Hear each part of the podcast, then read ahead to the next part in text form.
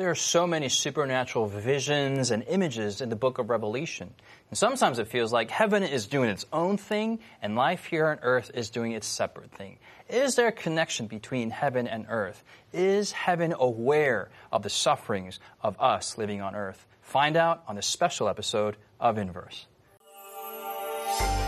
Coming to you from Silver Spring, Maryland, welcome to Inverse, a Bible based conversation on life principles, contemporary issues, and thought provoking perspectives. Now, here's your host, Justin Kim, with Inverse. We have been through a tour de force in the book of Revelation. We've gone through heaven. We've talked about the 144,000.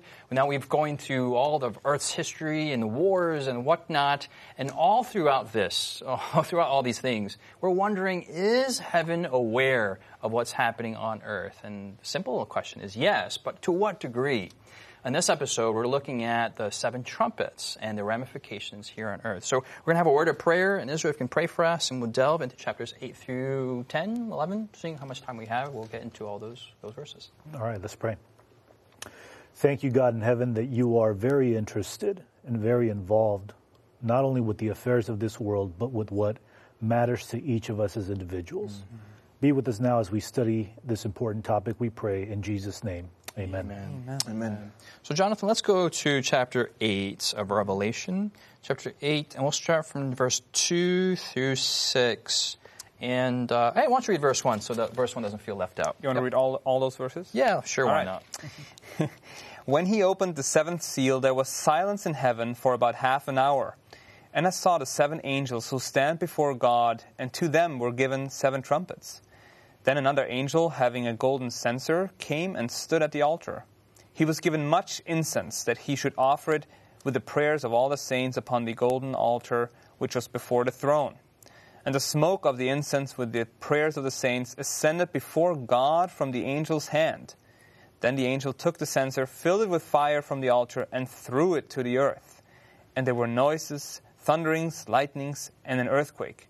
So the seven angels who had the seven trumpets prepared themselves to sound. Okay, so Sebastian, what's going on here? Give us some context. So we have a reference twice in the Bible up until this point in chapter 5 about the elders, the 24 elders, having the prayers of the saints. Okay. Then we go to chapter 6 and we see that the saints are there in the fifth seal basically crying out to God for a vengeance on their blood for those who they suffered at their hands, persecution and martyrdom. And then we come here, and he's now with the intercession of Christ as this kind of taller angel with the incense in his priestly role. Once his intercession combines with the prayers of the saints, we get a response. Mm. And we know that this is a response from God because when we look in verse 5, it tells us that there were noises, thunderings, lightnings, and an earthquake. And we know that thunderings and lightnings, as we looked at in chapter 5 in a previous episode, actually come from the throne. These things mm-hmm. are emanating from his throne. Mm-hmm. So we get a sense that here's the prayers, here's the intercession, and now we're getting a response from heaven. And so what we get through the trumpets is God now responding to the prayers of his saints, which is essentially catalyzed by the intercession of Christ mm-hmm. in heaven. Let's take a step back here, and I really love how you know if we're if we're not careful, sometimes Revelation seems like a spaghetti mess of just different things going on. Yes. If we just take a step back. This is very organized, especially if you take the imagery of the sanctuary. Mm-hmm. You know, here Jesus was on earth and the Lord died and he resurrected and he goes upstairs to, to the sanctuary. Mm-hmm. And in the holy place, there are these three uh, pieces, three items of furniture.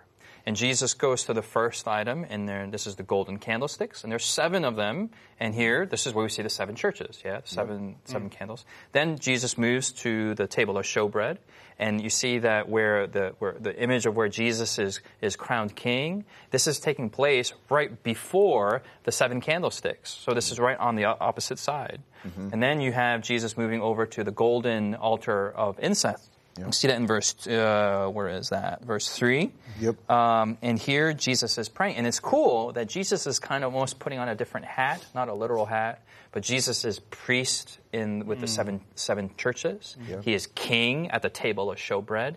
And now he is high priest mm-hmm. at the golden, golden altar of incense. And he's interceding on, yeah. on, it, on behalf of his saints. I, I love Jonathan. that. I think it's powerful. Uh, the fact that there is a connection between heaven and earth. Mm. I mean, we, we talk about this a lot, but think about what that means. Mm. That means that right now, as I'm praying in my mind, you know, Lord help me, or whatever it is I'm praying. Help us with this episode, Help us yes. with episode. He does need to help you. He, he does. He- I need a lot, you know.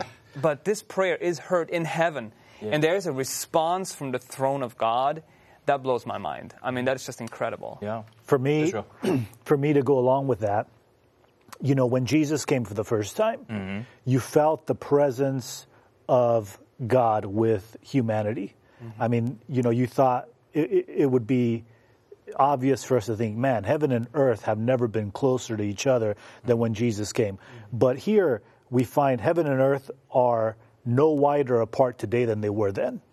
And what strikes me about, about verse 3, the beauty of verse 3 is number one, it says here that there's an angel that has much incense. Mm, mm. In other words, the picture that I get is heaven does not want the incense of this angel to run out. Mm. There, there's a lot of incense so that it lasts a long time.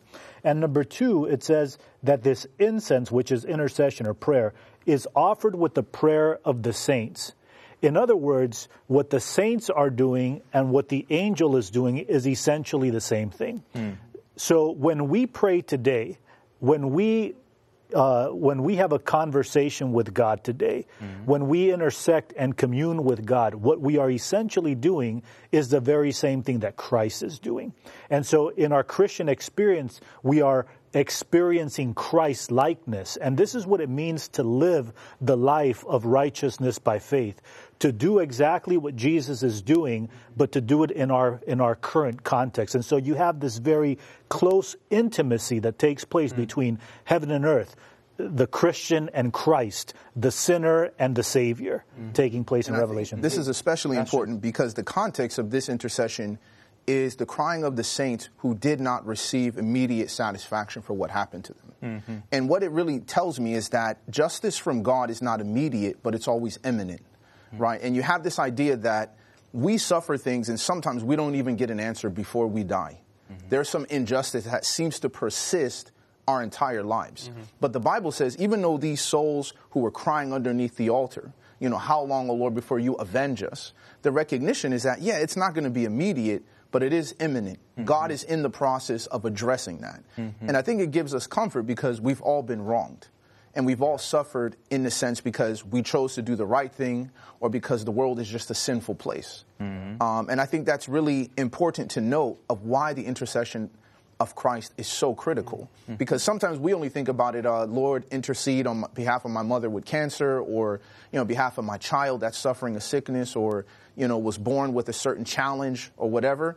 But I think more than miracles, there's also the miracle of justice. Mm-hmm. The fact that God eventually rights things mm-hmm. and he gets it right. When court systems and lawyers and appeal courts and all these things don't get it right, God will get it right. Mm-hmm. Now, to a degree, you have already answered it, but I want to make this even clearer. So, Jesus is, is, in a sense, at a sacred desk of the altar of incense. Mm-hmm. Yeah. He's our high priest. Mm-hmm. And all these prayers come up to him, and he's praying with these prayers and mingling his blood with our prayers, and then and he's, he's speaking to God. Mm-hmm. Yes. Um, and then right after that, seven trumpets happen. So connect. Why? Why trumpets? So we've looked at the churches and the, and the seven candlesticks. We looked at the seals and how God is is, is in control. But how's trumpets and altar of incense connected? the connection here is, I think, what's about to happen. The trumpets are now God's going to respond, right? God's going to move. God's going to God's going to intersect with humanity. But what's critical for us to understand as we enter into the topic of the trumpets is that what bathes, what surrounds, and what ushers in the rest of the of the vision dealing with the seven trumpets is this thing of the incense, the prayer. And notice there when it talks about much incense, and then it says a lot of fire. I forgot what the um, what the uh, actual word there is, but it says that it was filled with with fire and with a lot of fire when it was thrown down to the Verse uh, five. to the earth. The yeah angel took the censer and filled, filled, it it, with fire yeah, from filled the it with altar. fire. So this is all dealing with preparation. God is preparing, and humanity is preparing. We need to be prepared for the moving of God. You know, so at, at, our house, for example, our heating bill is super duper duper duper high. I mean, we pay so much. We pay more to heat the house than we pay to buy the house. And and oh, yeah, I know equation. It is, yeah. You got to move from Michigan. We got to move, and so and so. Uh, well, we need to pray to God, and so we need God to intervene. And and so what we did is we had to essentially we had to heat our house with wood, with fire, and you know what happens is that through the night the fire, the wood is gonna is gonna become coals, and it's gonna eventually die out. And so every single night, my job is to fill the fireplace with wood. We can't just put one log or two logs in there. We have to, I mean, we have to stuff it. And I get a, a stick and I hit the wood in there, and, and I want that thing jam packed to prepare for the evening, the cold weather that's approaching. And so here you have heaven and earth are preparing for the working of God. Mm. And it's saying, like, look, the events that are before us require you to be prayed up require you to have the incense filled with with with you know incense right the uh, the the wood the altar requires you to be filled with wood what's about to confront us is a long term or a heavy cold front that is coming, and you need to make sure that this is ready. And so incense is preparations for the trumpets. So the, this is not literal incense, and the incense is not some symbol of something supernatural. This is showing showing the efficacy of God. Yes, Jesus praying, yes. right? Mm. Now the, the, the, the, vastness of Yes, yes and, and looking at the fact that the efficacy of their prayers is only rooted and grounded in his efficacy. That's right. Yeah. As one who's interceding for them. And that is what brings the trumpets out, mm-hmm. which were a part of the daily life of an Israelite. You know, where you blow the trumpet as an announcement to mm-hmm. get attention, to make people aware there's a festival, it's a, you know, a particular worship. holy time, yeah. worship time. So here, War. the fact that he would make these trumpets is literally getting the attention and making announcements right. for something that's going to call people to God or something that's happening around God and what's coming from Him. Mm-hmm. That's the expectation. Yeah, uh, what, what, comes to mind for me for trumpets is, is also the announcements for the, the festivals and whatnot, but also in times of tr- uh, trouble, mm-hmm. when, when, when enemies were coming or where, where, where people under crisis, you know, you're not going to blow a flute. You're not going to blow a little recorder, you know, or a reed.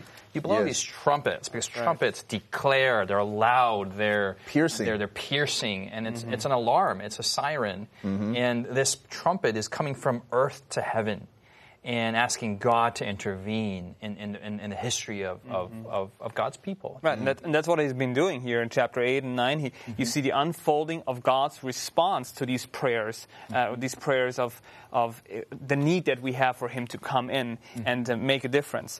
And so uh, this is what's taking place as it unfolds. We see um, God moving on behalf of his people. Mm-hmm. I, I, just think it's beautiful to know that mm-hmm. God cares, and we have that connection with him through Jesus at the altar. Yeah, we see these elements of, of destruction and a lot of activity going on, but this isn't reserved for God's people. This is reserved mm-hmm. for the enemies of God and for God to intervene in humanity's uh, suffering. Uh, when we come back from the break, we're going to look at some of the elements of these trumpets and then move on to chapter 10 and talking about this, this special movement that emerges in Earth's history. Stay tuned after the break. Has Inverse been a blessing to you? Do you have questions, comments, or feedback you'd like to leave us? Find us on social media by searching Inverse Bible on Facebook, Twitter, Instagram, or YouTube. While there, join us, like us, heart us, thumbs up us. Our handle again is Inverse Bible, no spaces. Now, back to the discussion.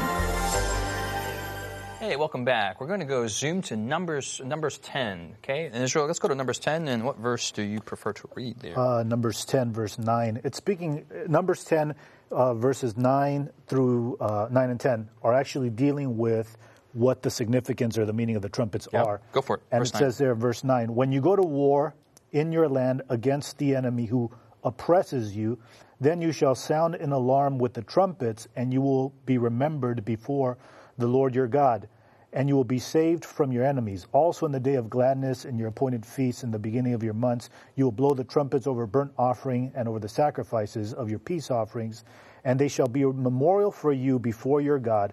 I am the Lord your mm, God. Awesome. And so, Here we have the significance of trumpets. Number one, in verse 9, it says, You're going to go to war. There's going to come a time when you go to war, and, and there's going to be enemies in your land that oppress you.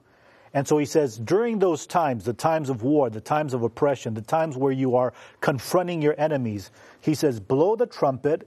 And in blowing the trumpet, you have the assurance that you will be remembered. You will be remembered by God. Mm-hmm. And then it says, along with being remembered, you will be saved. And so you have this element of, hey, God, I'm confronting an, an enemy. I'm in a time of war. I'm being oppressed. I'm going to blow the trumpet, and this is a sign that you're going to save me. You're going to respond. God says, yes, we're going to do that. Hmm. And then in verse 10, it says, that the trumpets are going to serve as a memorial for you before your God that I am the Lord your God. So the trumpet was also designed to remind us that God is our God, that the Lord is mm, our God. Mm-hmm. And what does that mean? That the Lord is our God. In the context here, saying that I am the God who saves you, that I am your Savior, that I am here to uh, take care of your enemy, take care of those who oppress you, that I'm here to fight your wars for you. And mm-hmm. so this is what the trumpet was designed to remind. It was it was to serve as a reminder that God is in control of our lives and He mm-hmm. will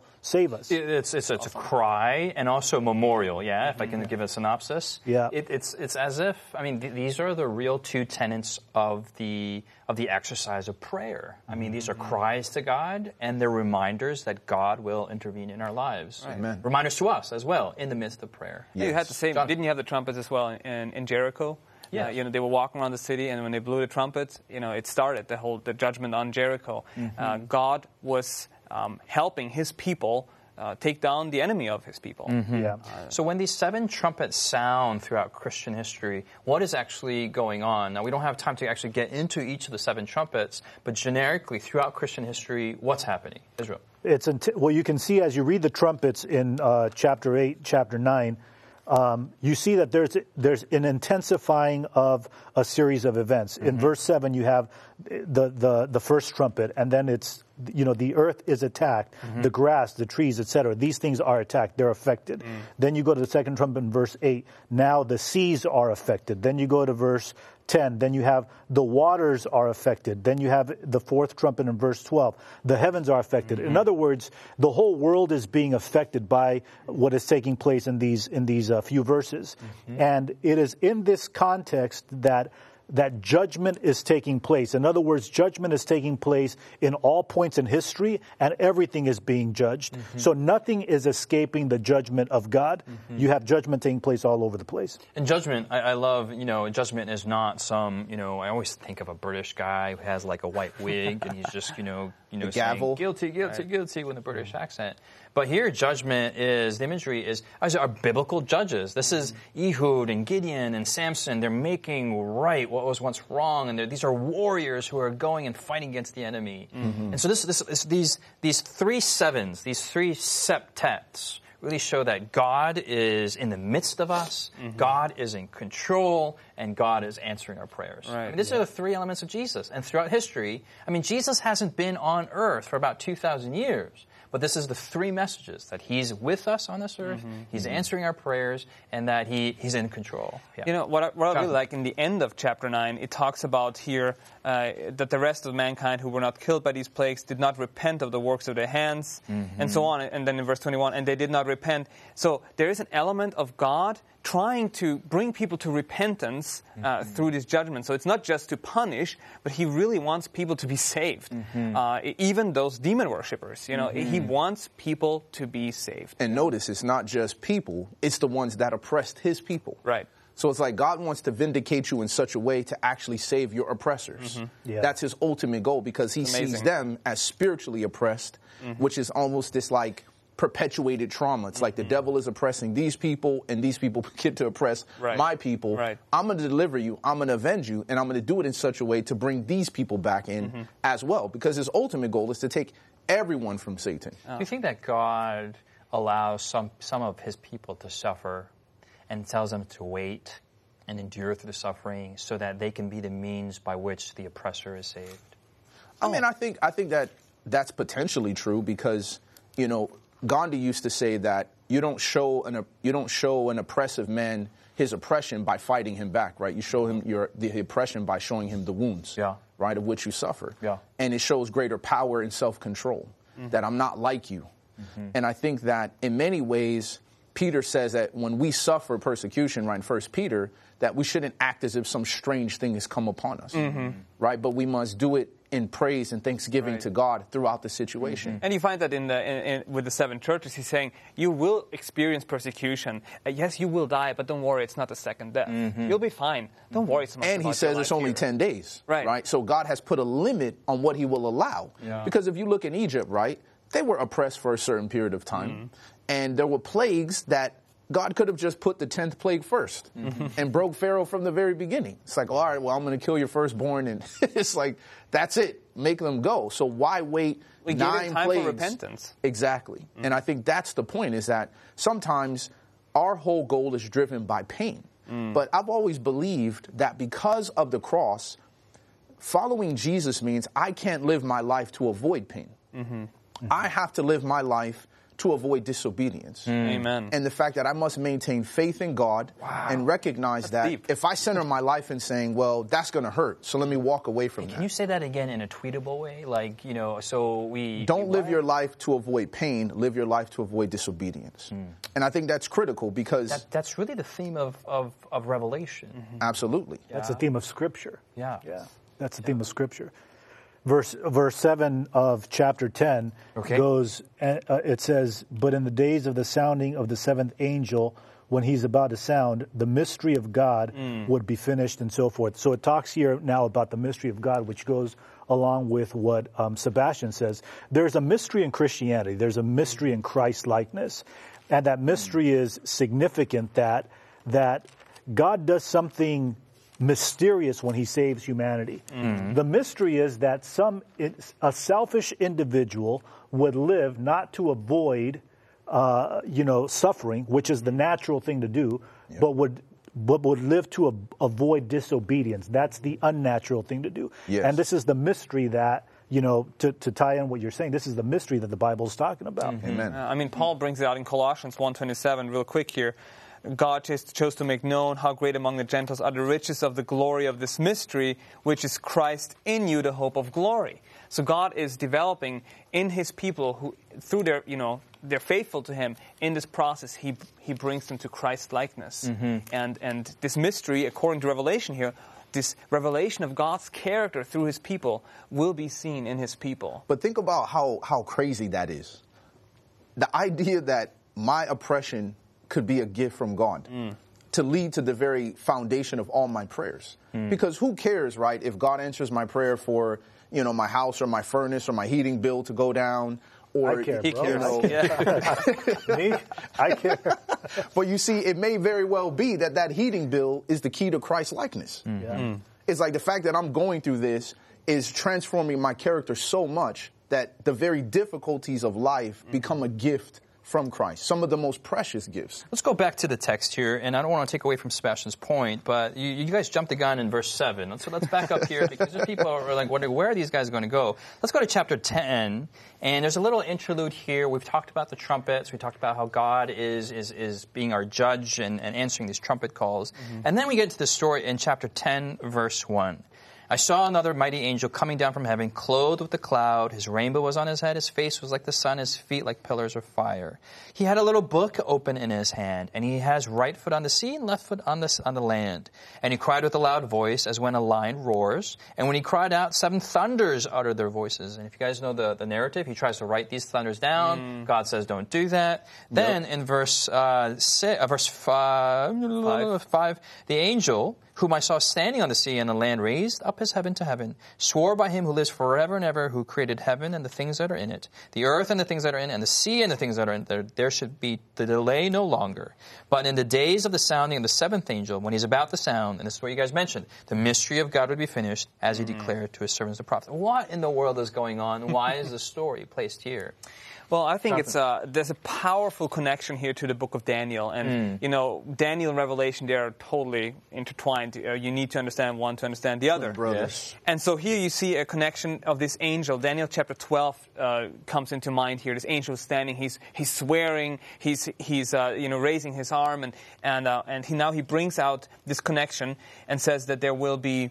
Um, uh, there will be time. well, Time no delay no longer, or Yep. Right. says time no longer. So Yep. uh, this points to the fact that all the at the time of this of this uh, uh, of this trumpet, there will be. Um, there will be no more new time prophecy given to us. Mm-hmm. Uh, knowing that means that we are now in the last days. Uh, we know that the time prophecies of Daniel they end. history ended. is wrapping up. Right, it's Yes. wrapping up. Yes. Get ready. Yes. And so this is uh, this connection that we see here very clearly. I mean, this this passage you just read is just screaming: read Daniel, study Daniel, know Daniel. Right, right. And in the timeline of the trumpets, this is coming about in this in this in the late 1700s, 1800s, about a group, a movement of people who are going to take the book of Daniel seriously, looking at the time prophecies, and this this is the second great awakening that to- takes over the world and takes the, the book of Daniel and its prophecies and time prophecies seriously. Mm. Um, what is going on in verse 9 and 10? where here John eats the little book and he takes it, it's bitter in his mouth, or it's bitter in his stomach, but sweet in his mouth. And then mm. what's that experience? Well, you look at this is a clear reference to Ezekiel, and we see Ezekiel given the similar illustration of eating a book, which is representative of taking a message to heart. Mm-hmm. And in eating this particular book, we notice that as these people accept this particular message, there's two, a dual experience kind of involved in that. That sometimes taking a message may be sweet initially, but as we digest it, it gets a little bit more bitter. Mm. And we see that with John the Baptist, who oh yeah, this is the Christ, this is the Son of God, and then he dies alone in prison. And he starts questioning, are you the Christ? Mm-hmm. Which shows that his very message, which was sweet to him initially, became a little bit bitter as time went on. And he's thinking, well, if this is the Messiah, why is he not saving me? Mm-hmm. Why is this not impacting my personal situation? Mm-hmm. And I think that's what we're kind of seeing here in Revelation 10 is mm. some group of people, this movement you're referencing, accepting a particular message that was going to be initially very sweet and exciting with a whole bunch of fervor, but eventually would become very disappointing and painful. So it seems that Earth has all these problems that are emerging and suffering is emerging, all these questions, theodicy questions that are emerging. And studying the, Dan- the, the prophecies of Daniel and Revelation comes up with these answers that resolves all these questions about human suffering, about the existence of God, and how God intervenes in human history. These are big questions, and they've been answered in the book of Revelation. We've done a cursory study. Hopefully you've been blessed. I know we have been. We'll see you next week here in Inverse. You've been listening to Inverse, a Bible based conversation with Callie Williams, Israel Ramos, Jared Thomas, Sebastian Braxton, Siku Dako, and your host, Justin Kim. Inverse is brought to you by the Hope Channel, television that changes lives. For this and more inspiring episodes, visit inverse.hopetv.org. Find us on social media, hashtag Inverse Bible. Until next time, this is Inverse.